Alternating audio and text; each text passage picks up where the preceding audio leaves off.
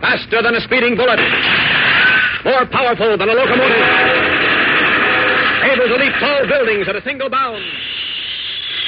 Look, up in the sky. It's a bird. It's a plane. It's Superman.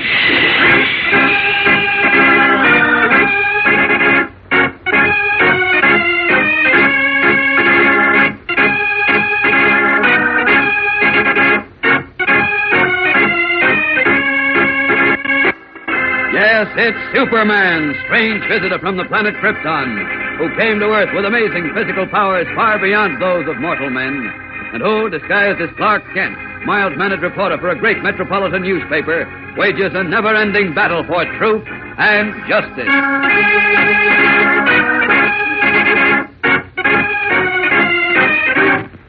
Today, Superman, in his guise of Clark Kent, is with Police Inspector Henderson when the unseen menace strikes again. Great Scott, Inspector. It, it's happening to you now. Huh?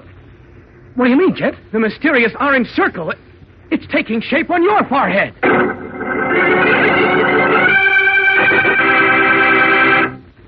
Gang, did you know that there is a giant eye which gazes up into the heavens and sees there, who knows, maybe the secret of life itself? Yes, that's right. This giant eye is the new Hale telescope, largest on Earth. It was designed and built to enable man to peer into the heavens and there to see and examine the most distant parts of the universe.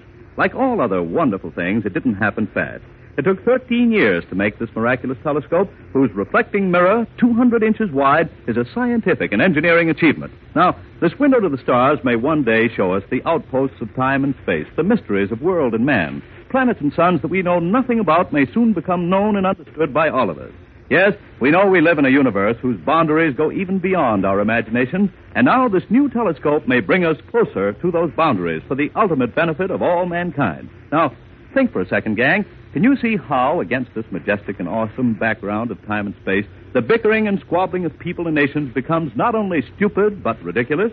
For one look through the Hale telescope shows us very clearly that we are only one tiny part of a great universe, and our troubles and hatreds thereupon become so unimportant by comparison that we should be laughed at for making so much of them. So, instead of spending our energies, our very lives, making wars and fighting our neighbors, let's all try to spend our energies finding out more about the fascinating world we live in and how we can do a better job of living in it.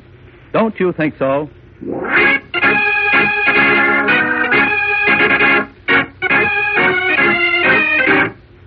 And now, the adventures of Superman. A strange, unknown menace which first marks its victims with an orange circle on the forehead and then causes them to lose consciousness has struck out of the dark at a Metropolis police detective captain, a millionaire banker, his wife, and their butler, and finally a criminal dealer in stolen property. Superman, who masquerades as reporter Clark Kent, is convinced that certain large and unusual diamonds, which were smuggled into Metropolis by an ex convict called the Count, are responsible for the mysterious malady. In Banker Patton's dark garden, Kent was explaining his theory to Police Inspector Henderson when Henderson suddenly complained of feeling dizzy. Kent looked at him, then cried out, Great Scott, Inspector! An orange circle is coming out on your forehead. Seizing the dazed Henderson, Kent dragged him into the library of Banker Patton's home. Now, a few minutes later, Henderson sits up on the couch where Kent had placed him and looks around. Feeling better now, Inspector? Yeah, I guess so, Kent. What Good. happened? I must have gotten you away in time. The orange circle is gone from your forehead. From my forehead? So an orange circle starting to take shape on your forehead and realized you were coming under the power of the Count's diamond, so I grabbed you and dragged you into the house. Now, wait, Kent. Apparently I... just in time. Wait, I said. What diamond are you talking about? The one that Baldy Critchell, the fence, tried to sell to Mr. Patton this evening. It was in Critchell's pocket when we found him in the garden. Yeah, but what makes you think the diamond has anything to do with what happened? Well, I'm sure it did. Ah, nonsense. There's something screwy going on, and I think Critchell knows the answer. I want to have a talk with him. Uh-uh. No can do, Inspector. What? Don't tell me you let him get away, Kent. No, he couldn't get away. He was unconscious. Well, then where is he? Upstairs in a bedroom where Dr. Hale is trying to bring him to. Oh. He's having a tough time. Seems as if Critchell had the diamond on him for a long time and it had a chance to work on him, but good. Will you stop with that nonsense? Who ever heard of a diamond making people lose consciousness and making orange circles appear on their foreheads? I'm realize it sounds fantastic, but... Fantastic, it's ridiculous, cockeyed. Oh, look, Ah, I- I thought you had more sense, Kent. Oh, then what caused you to get the mark on your forehead and start to pass out in the garden just a few minutes ago? Oh, I, I don't know. Well, I do know. It was a diamond in Critchell's pocket. You were within a few inches of it. And you were too, wise guy. Huh?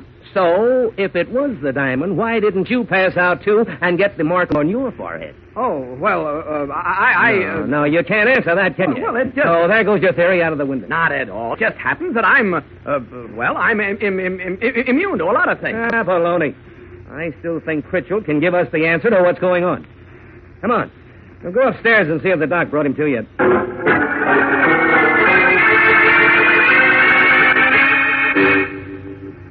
How about uh, Critchell, Dr. Hale? Can he talk yet? No, Inspector. He's in a very critical condition. Uh-oh. What's wrong with him? Well, frankly, I don't know. You don't? No, I've never seen anything like this before. Look, Doctor. That, uh, that orange circle on Critchell's forehead. Any uh, ideas about that? Well, at first I thought it was a burn, but now I'm not so sure. Hmm. Uh, tell me, uh, do you think Critchell will pull through? I can't say, Inspector. I think he should be removed to a hospital where they'll be better able to diagnose his ailment. Okay, okay. Send him to the Metropolis Hospital. Very well. I'll report to you later.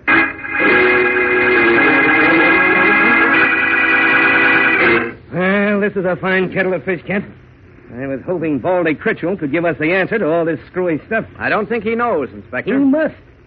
There was nothing wrong with Mr. and Mrs. Patton and their butler till he showed up. So I figure he did something to them. But Mr. Patton says Critchell did not touch them. Well, he uh, he might have used a, a, gas. Oh, fine, fine. Would he have used it on himself, too? Mm, no, no, but he might have been caught by the stuff. Oh. Accidentally, you know. Do you believe the Count used the secret gas, too, and without Donovan being aware of it? Well, it doesn't seem very likely, but. Oh, likely. It's silly and you know it. Okay, okay, wise guy. What is the answer then? The diamonds, of course. They may give off some sort of ray. Now, I don't... look, Kent, don't start that nonsense It's again. It's the only possible explanation, and I can prove it. Oh, yeah? Yeah. How? I've got the diamond Critchell had right here in my pocket. Hey! Oh, don't jump, Inspector. It's safely wrapped up in lead foil now. Oh. We'll take it up to Dr. Millison, the famous scientist, you know, and have him look it over. And if I'm wrong, I. I. Well, I'll eat the diamond. You've got yourself a bet, Kent. Let's go.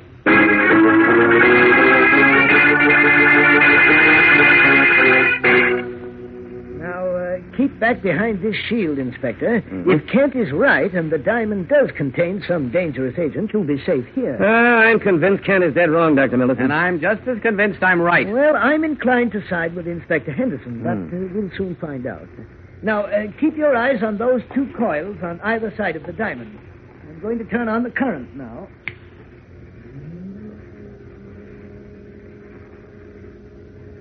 Well, I don't see anything happening. Well, the coils have to heat up first. Oh. Yes. That's a most amazing diamond. What interests me are those fragments of stone or, or metal clinging to it. I, I've never seen anything like it. Oh, neither have I. Ah, but it's crazy to think it. Watch those flashes jumping out of the diamond. Great Caesar! Why, that means there is some active agent in the diamond. There is? I knew it. I knew it. The magnetic coils have attracted it and set up a contact, you see. Why, this is amazing. What, what is the uh, uh, agent in the diamond, Dr. Millison? Well, I don't know, Ken, but I. Great heavens! What? What is it, Dr. Millison? Do you gentlemen hear that clicking sound? Yes? Well, what about it? That's a Geiger counter. A Geiger counter. Doctor, do you mean... I mean that diamond is radioactive, Ken. Radioactive? Yes, highly and very dangerously radioactive. Well, I'll be... Scott, this is serious. There are several other diamonds like this somewhere in Metropolis. What? Hey, that's right, Kent. We've got to find the Count and those diamonds in a hurry, Inspector, because anyone who comes near them is in danger of losing his life.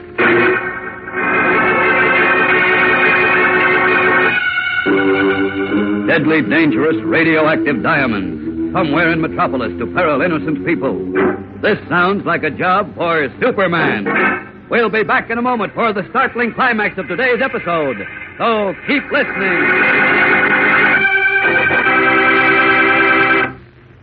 Gang, many's the time you've heard a fella say, see that guy got bad blood, that's why he's so mean. Or she comes from one of the oldest Boston families, a real blue blood. Well, all this talk sounds as if different people have blood of different colors and quality. As if you could have blue blood or bad blood. So let's get it cleared up once and for all. It's not true.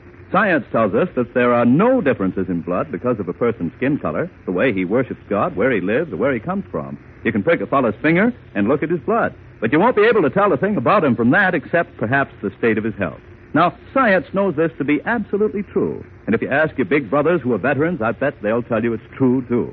For many of our fighting men received blood transfusions during the war from patriotic Americans of every race and religion, from rich men and poor men, professors and laborers. Your own brother may be alive today because of blood plasma given to him by an Indian or Mexican, Buddhist, Quaker, a Jew, or a Catholic. It hasn't made your brother any different, has it? Then why should it make the people who give it to him any different? There are four types A, B, O, and AB. Anybody can have any one of these types of blood. Now, type O can be mixed with any of the other types, but the rest can't be mixed with each other or the patient will die. So you see, gang, the only thing that counts when you're getting a blood transfusion is whether or not the new blood is the same blood type as yours. Don't ever forget that, will you, boys and girls?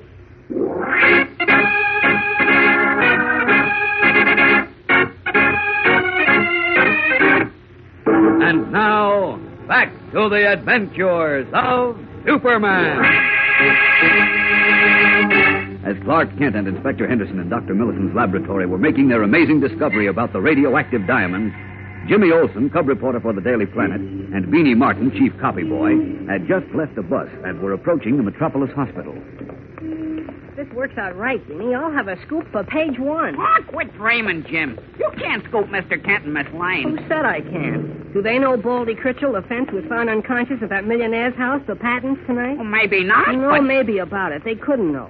Because they weren't at the office tonight when the flash came over the teletype. I know, And but they weren't at the Pattons' house either when we got there. And I wormed it out of a cop that Critchell had been taken to the Metropolis Hospital. well, you call that a scoop? Just finding out that Baldy Critchell's at the hospital? Of course not. But I'm the only reporter in town who knows where he is. I'm going to try to see him and find out what happened at the Patton house when they all passed out. That'll be a real scoop, Beanie. Well, yeah, if you find out. But, hey, hey, what's the matter with him? Hmm? Who? That guy coming across the street. See? Look how he's walking. He must be hurt. Or, or drunk, maybe. Oh, yeah. Well, we better help him. He might get hit by a car or... No, he got across all right. He's a lizard, Beanie. You know who that is? No to you. Yeah, that's the Count.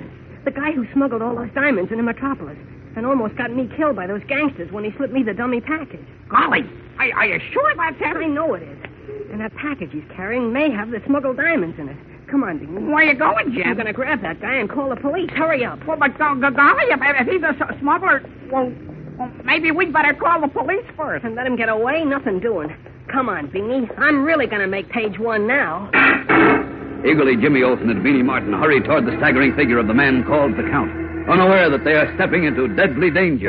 For the package the Count carries does contain the smuggled diamonds, which, as we know, are highly radioactive.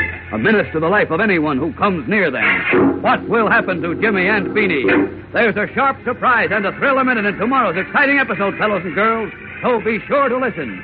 Tune in, same time, same station, for Chapter 9 of The Secret of Meteor Island on The Adventures of Superman.